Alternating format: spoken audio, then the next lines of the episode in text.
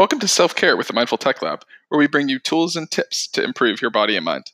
We do all of the research, experiments, and optimization and bring you the simple takeaways in always 10 minutes or less. Enjoy today's episode, and don't forget to subscribe to us in your favorite podcast app. Just search for Self Care with the Mindful Tech Lab.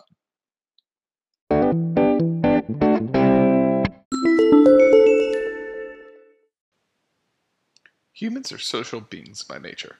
We crave the sense of belonging and interaction with others. We get FOMO, fear of missing out, if a social activity is going on and we aren't there. You've probably had that before.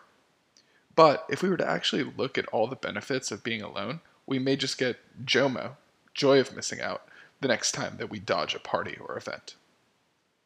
Today we're going to talk about six benefits of spending some time in solitude. Number one, it creates self reliance. We love telling a joke and hearing a friend laugh, right? It sends endorphins running through our entire body. It makes us feel good.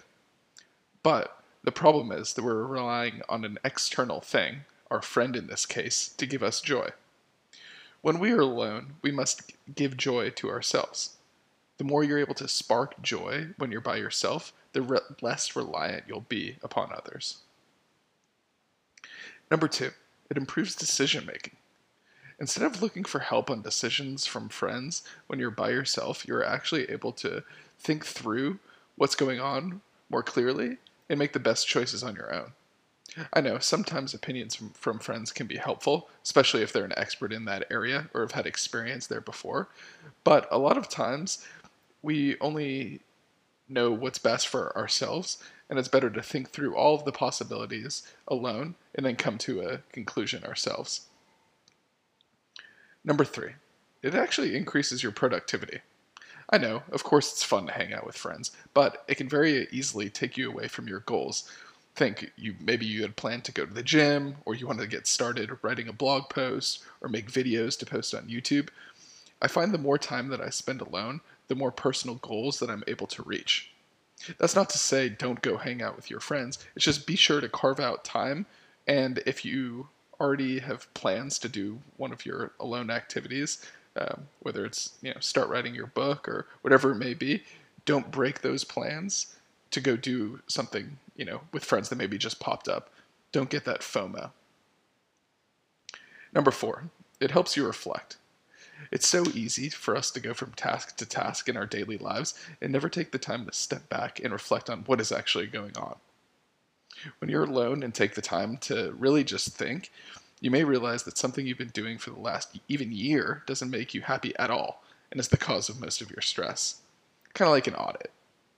By sitting and reflecting, you'll actually be able to identify and create a plan to change those negative things that are going on in your life.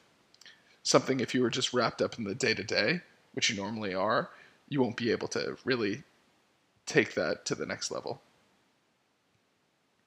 Number five, it recharges you. It can be exhausting being in large groups day in and day out. At work, at dinners with friends, at parties. It can all drain us physically and emotionally.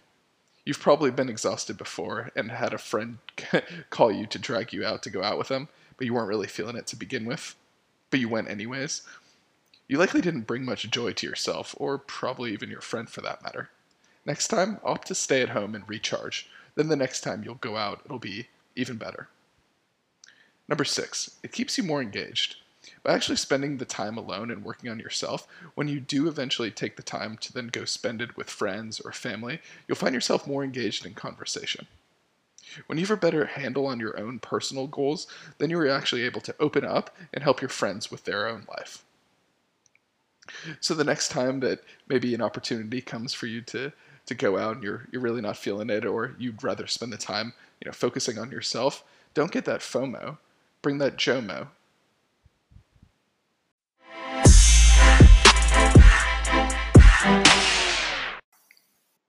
Thanks for listening to today's episode. We know there are a ton of podcasts out there, so the fact that you're listening to ours is amazing.